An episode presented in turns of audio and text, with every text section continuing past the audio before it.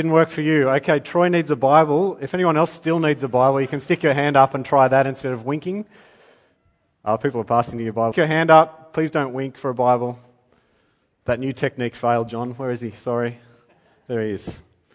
How about I pray for us? Actually, I should say, if you don't know me, my name's Jason. Uh, if we haven't met before, I'm usually up at Bexley North or Bexley in the mornings. That's where I do most of my ministry as one of the members of uh, the ministry team. Uh, I'm one of the ministers here at St George North, so lovely to meet you if we haven't met before, and I'd love to say hello to you a little later on. But why don't I pray for us as we come to God's Word today?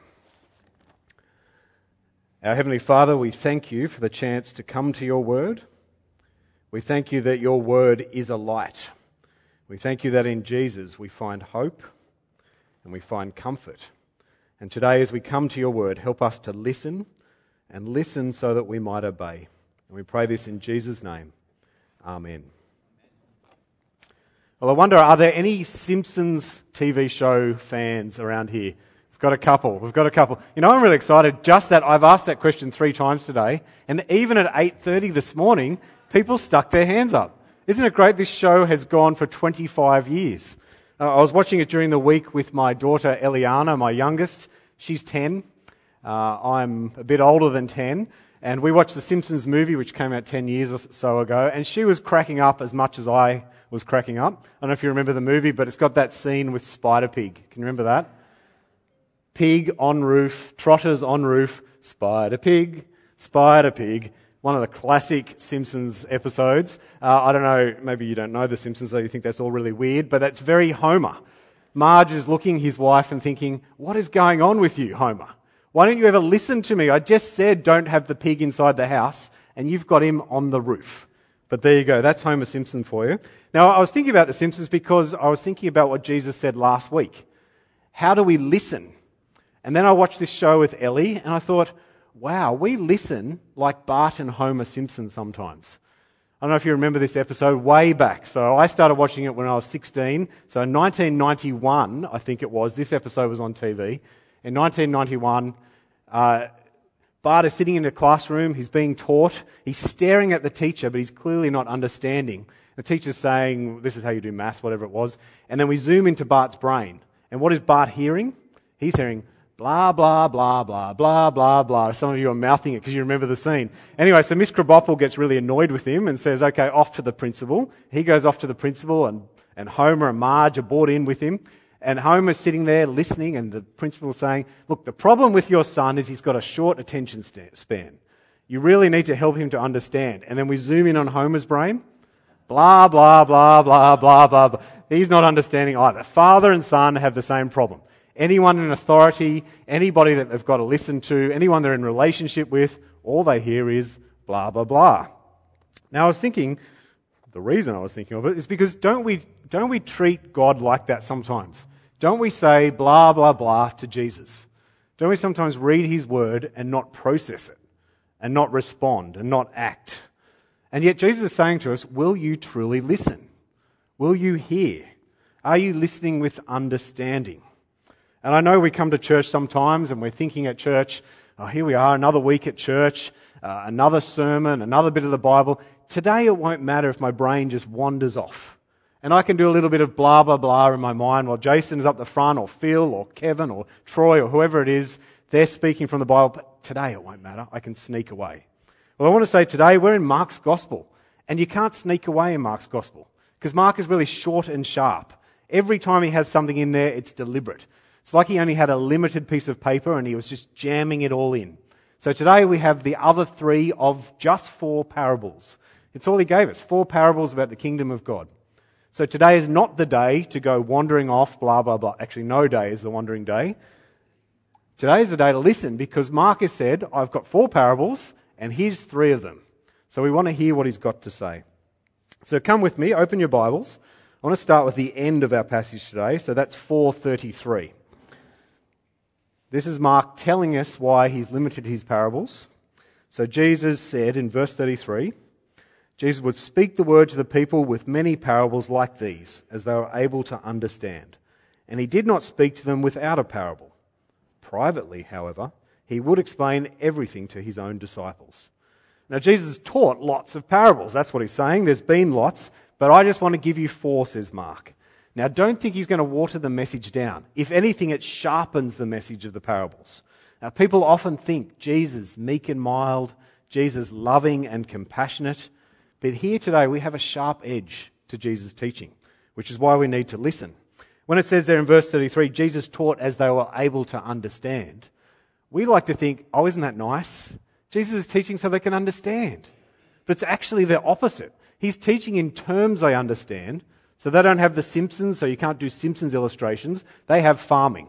They have seed and soil and rain and crops. So Jesus teaches in ways they can understand. But he's teaching them about the kingdom of God, and that's the bit they're not understanding. If you remember last week, we talked about why. Jesus is actually sending a message of judgment onto that generation. He doesn't want them to hear and turn, at least not yet. This is a message of judgment on the religious people of that generation.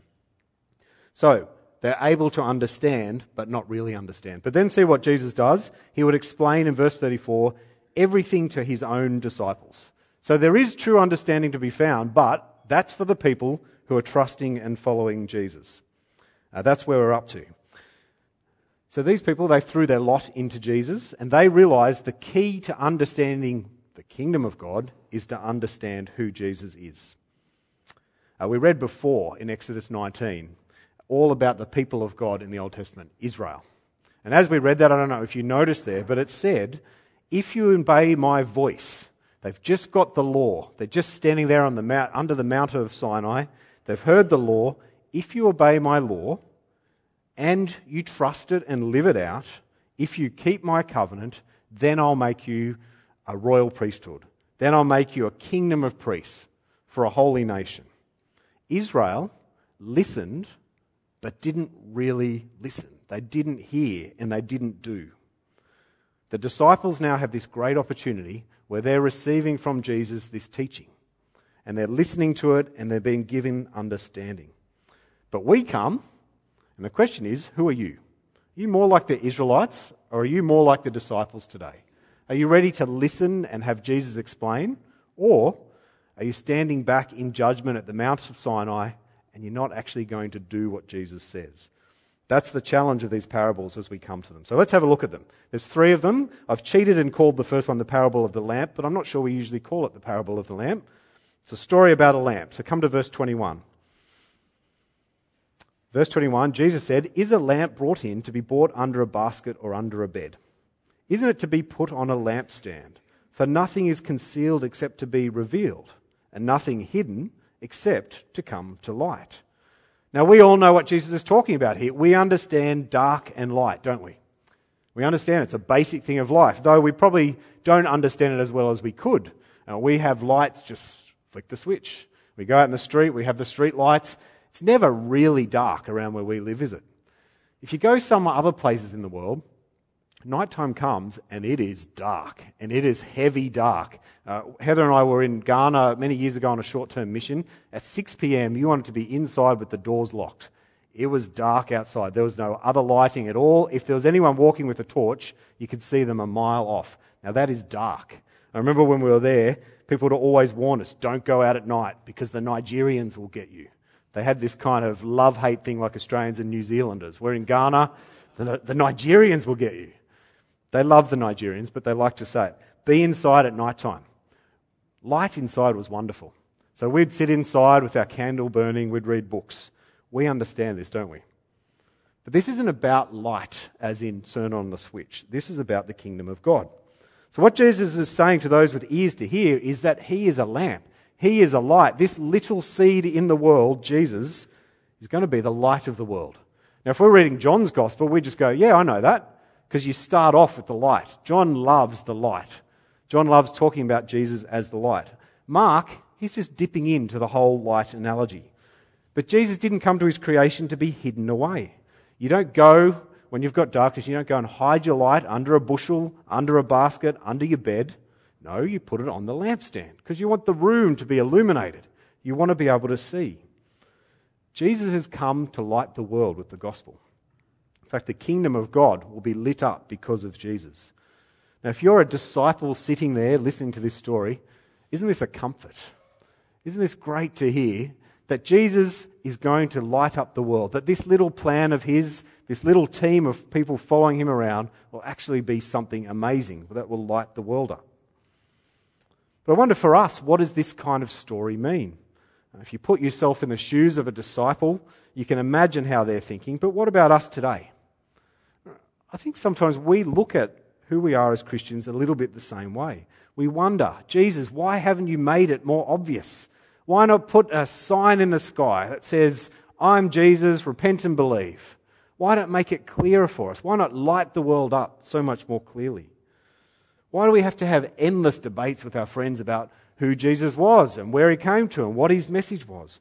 Why do we have to push back when people say Christianity is dead? Why do we have to make Jesus plain to people?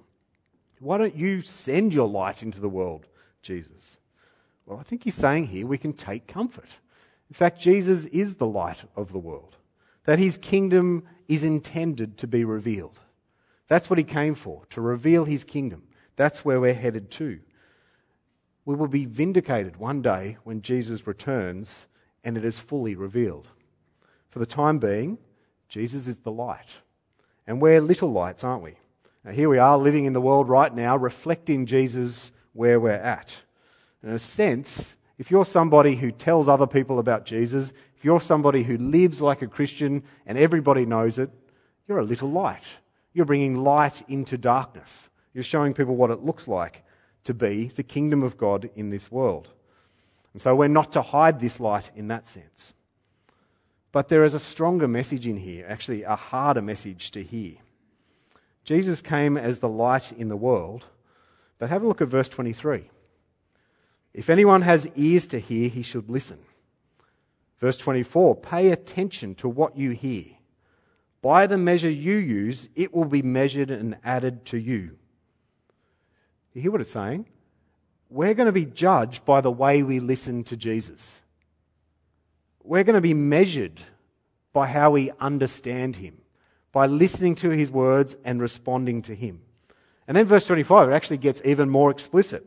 For to the one who has, it will be given, and from the one who does not have, even what he has will be taken away. When the kingdom of God is fully revealed, there's going to be a reckoning. There's going to be a reckoning, and those who have listened and obeyed and loved Jesus, well, more of that will be given to them. More of the joy that comes with serving Jesus, more of the love for Him, more of being like Him will come to them. But to those who have not truly listened, those who have ignored Jesus, those who've deliberately disobeyed, those who've never thought about Him, even what they have will be taken away. Now, isn't that a hard, hard message?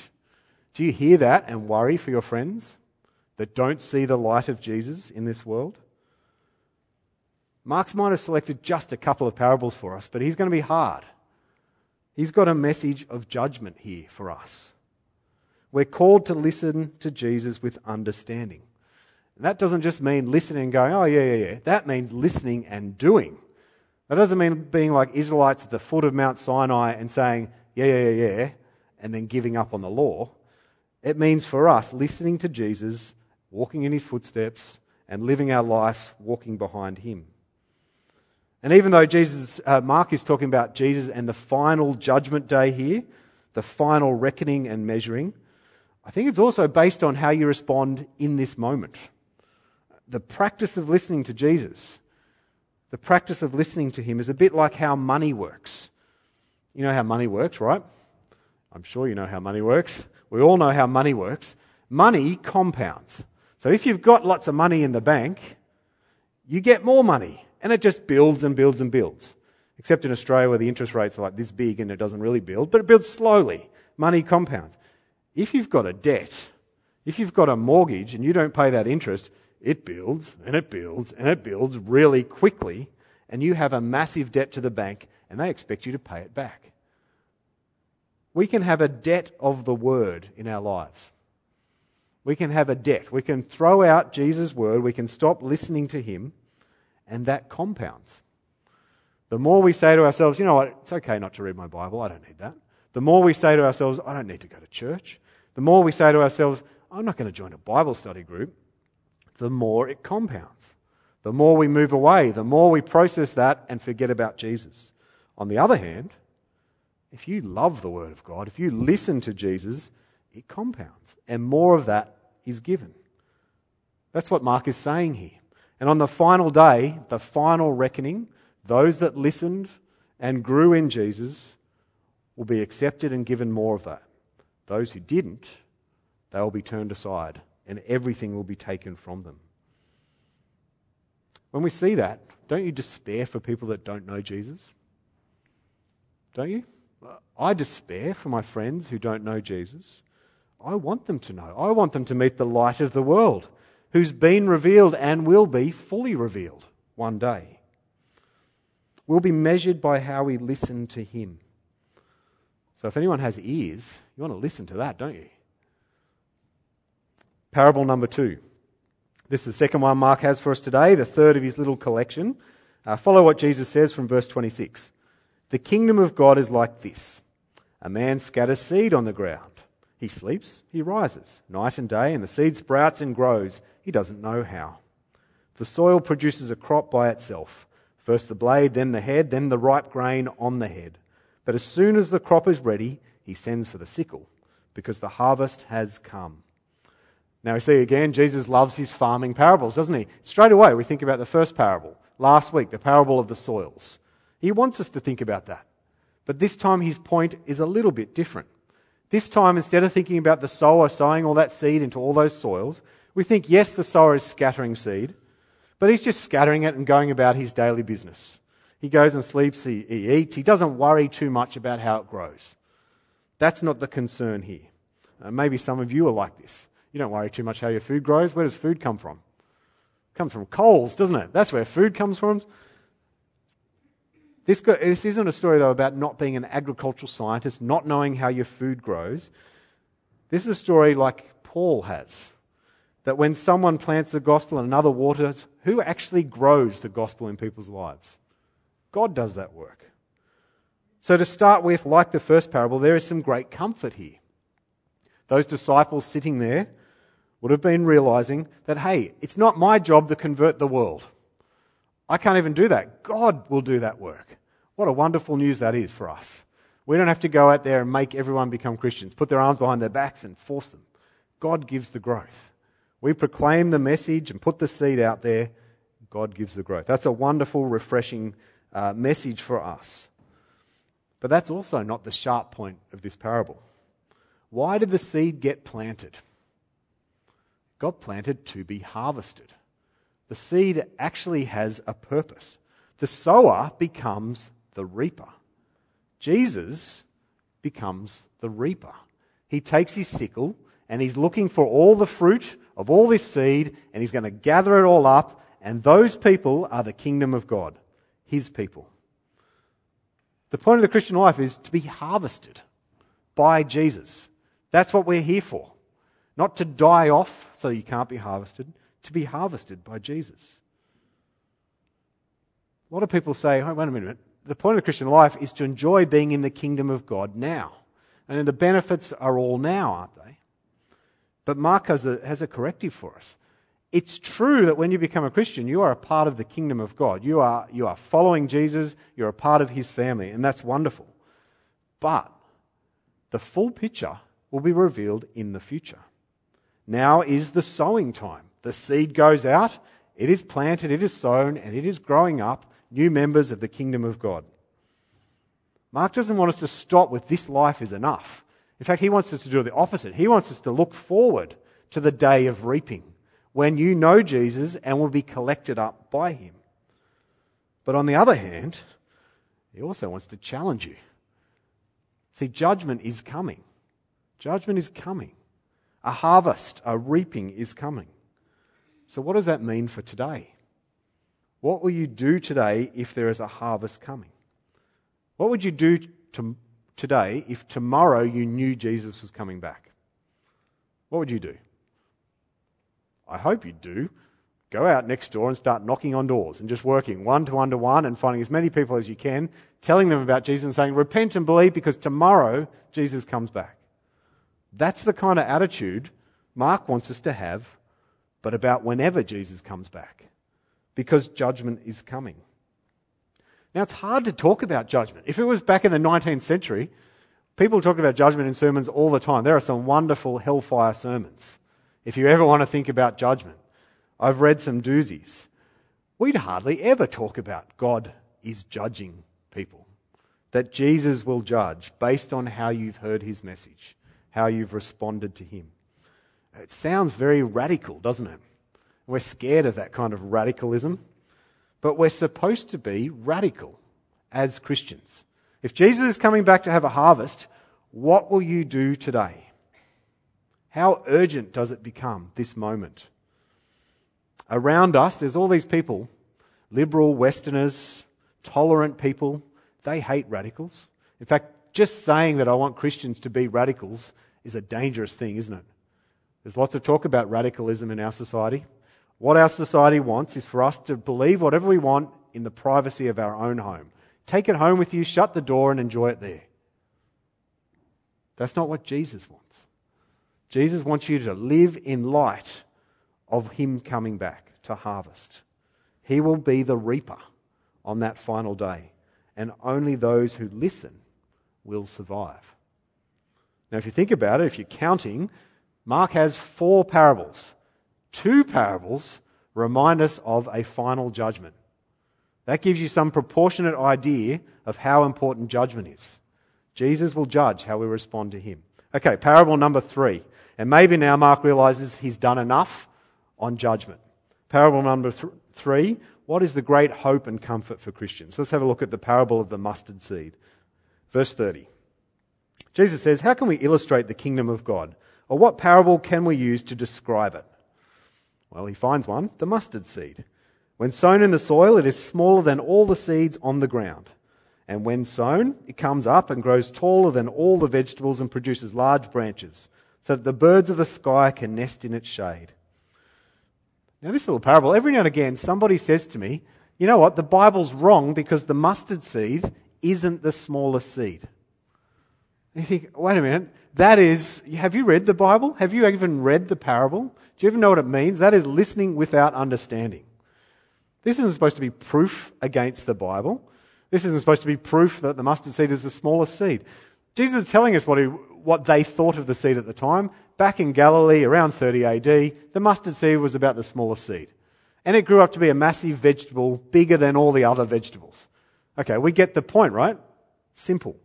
This is not a scientific account or a claim at all. What he wants to say is Jesus is this little seed. And then he has these little disciples that grow out as he comes into the world. And then over time, the kingdom of God is going to grow and it's going to be massive. And you won't even believe that this little seed will be this massive plant. It can't possibly be true. But he's reminding them that it is. That is the nature of the kingdom of God. Just like the other two parables that, that Mark selected out, this is a comfort but it's also a challenge. It's comforting because, well, if you're there, part of this little crew who everyone's saying is wrong and isn't really religious and is following Jesus around who's a bit mad and doing weird miracles, isn't it a comfort to hear that actually what Jesus is doing is supposed to be the point? It is going to grow up to be this wonderful kingdom of comfort and shade and shelter for those in it. For, that, for those of us here who have our doubts at times as Christians, for those of us who have times when we think, gee, why is it that we've only got 100 people here, but there's 20,000 people in our suburb? Uh, we've hardly even made an impact. It seems so little. It should be an assurance and comfort to us that God's kingdom, it will be big. Even if we look at it and we seem pointless and little and foolish, if we look and say our message of the cross that's foolishness in the eyes of the world. No, no, no. It is the power of the gospel that grows this wonderful kingdom. On the other hand, we should be encouraged, shouldn't we? Because we are living now 2,000 years down the track and we can look back and see what God has done in the world. And isn't it exciting that one little seed, Jesus, grew to be the disciples, grew to be 50 at about the time Jesus died, grew to be 2,000 when Peter preached his sermon, grew to be 3,000 about the next day, grew and grew and grew, and the Roman Empire decided it was going to be Christian, and there's Christians all over the places, and churches in this world all over the world, and faithful Christians. Isn't that wonderful? That little seed did grow into the big plant. You can see it around. And yes, in some places Christianity flourishes and other it's under attack. But God is growing his kingdom. What a great comfort. We've seen 2,000 years down the track that this is happening. This idea, though, is supposed to comfort us that actually the place you go is to God for comfort. So, Psalm 121, for example, has a similar idea in the Old Testament world. Who's your keeper? Who's your shade? Who's your rest? The Lord. That's where you go. Jesus comes along. Matthew 11, he says, Come to me, I will give you rest. Jesus is your comfort and your shade. We fast forward to Revelation chapter 7. God's kingdom is pictured as a multitude of people from every nation and every tribe around Jesus. It's this wonderful, vast picture. It is the tree that has grown from the little seed. And we're supposed to draw comfort from that and hope because this is God's work in the world. Yes, there will be judgment, but after judgment, what a wonderful shade and shelter we have in Jesus. That is where we're heading, and that should shape this moment. So, given that, given that we have three parables, all about, well, the future, where we're heading, what the kingdom of God will be like, and how we're going to get there, how are you listening to Jesus? What does that future mean for you right now? Because there are a few ways to listen, aren't there? Uh, there's the kind of Homer Simpson way to listen. Oh, blah, blah, blah, blah, blah, whatever. I don't care. The kind of stand in judgment. I'll stand to the side and examine Christianity from out there and not really personalize it, not really listen to it and understand it and live it out. You can do that. But that's not the kind of listening that impending judgment, reaping, and then the kingdom of God, revealed fully, is looking for. What we're challenged to do today is live lives that are so radical. I don't know if you've ever thought about that. Lives that are so radical, not in terms of forcing people to become Christians, but in terms of living for this hope, of sharing a message in our world, of living in the light of the gospel and sharing that light, of living like the harvest is coming and we desperately want to see our friends come to know Jesus, of seeking and looking for comfort in the kingdom of God and not in our treasured possessions in this world. That's what it looks like to listen to Jesus, to live a radical and different life. Now, Mark chose these four parables to challenge us on this. So I hope you hear the challenge. I hope you think about these challenges uh, during this coming week. Are you listening to Jesus in order to understand and obey? I'm going to give you a couple of seconds to think about that for yourself. Then I'm going to pray that we might live like that. I want you to take some time to think about that.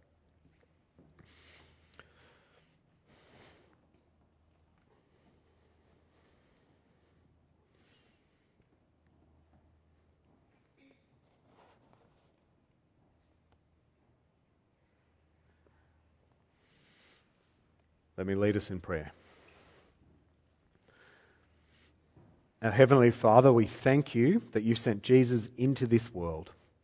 We thank you that he lit the light of the gospel and that through it there comes such a great message of hope and of comfort and of restoration with you.